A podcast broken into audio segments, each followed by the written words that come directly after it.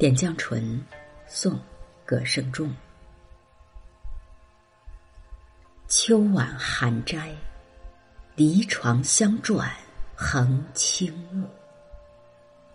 闲愁几许，梦主芭蕉雨。云外哀鸿，似涕幽人语。归不去，乱山无数，斜日荒城谷。香篆是一种香料的名字，因其形似篆文而得名；又可指焚香时所起的烟缕。因其曲折似篆文而得名，词中是指烟女。幽人是幽隐之人，隐士。这首词主要是写词人在县衙筹作的郁郁情怀。秋晚寒斋首句即点明筹作的时间和地点。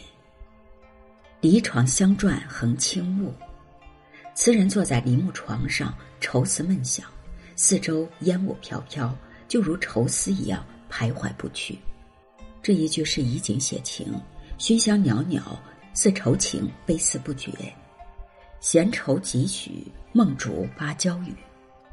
闲愁似淡，但其实是浓得化不开，令人难以负载。正当词人浓愁之际，天又下起雨来，雨打芭蕉之声本就凄凉，而梦魂却追逐着这声音前去，更是把词人的愁写浓了。竹字用得好，将词人追寻芭蕉雨的悲愁意象主动化了，加强了词情的凄恻。云外哀鸿，似涕幽人语。词人又把视线转到室外，他看到云边有一只大雁，大雁高声的鸣叫着，其声凄切，似在替隐者低语，倾诉愁怀。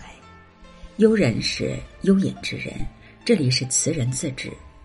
这里呢，词人将孤雁和幽人类比，因为两者的身世和命运有可比性。大雁春去秋来，漂泊无定；而词人羁旅他乡，四处奔波，其孤寂凄凉是相同的。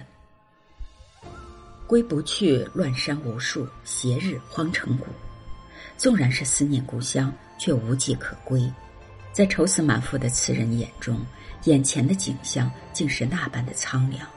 远山凌乱，荒城斜阳惨照，于寂静之中，忽然又响起了数点鼓声，令人心悸。乱山斜日夕阳，构成了一幅极为荒凉的图景，并映衬出词人的孤寂。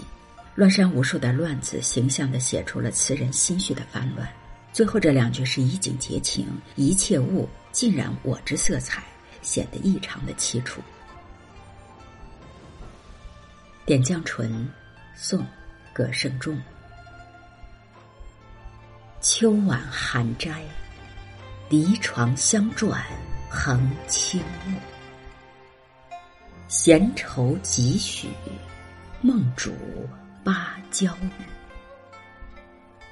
云外哀鸿，似涕幽人语。归不去，乱山无数，斜日。荒城谷。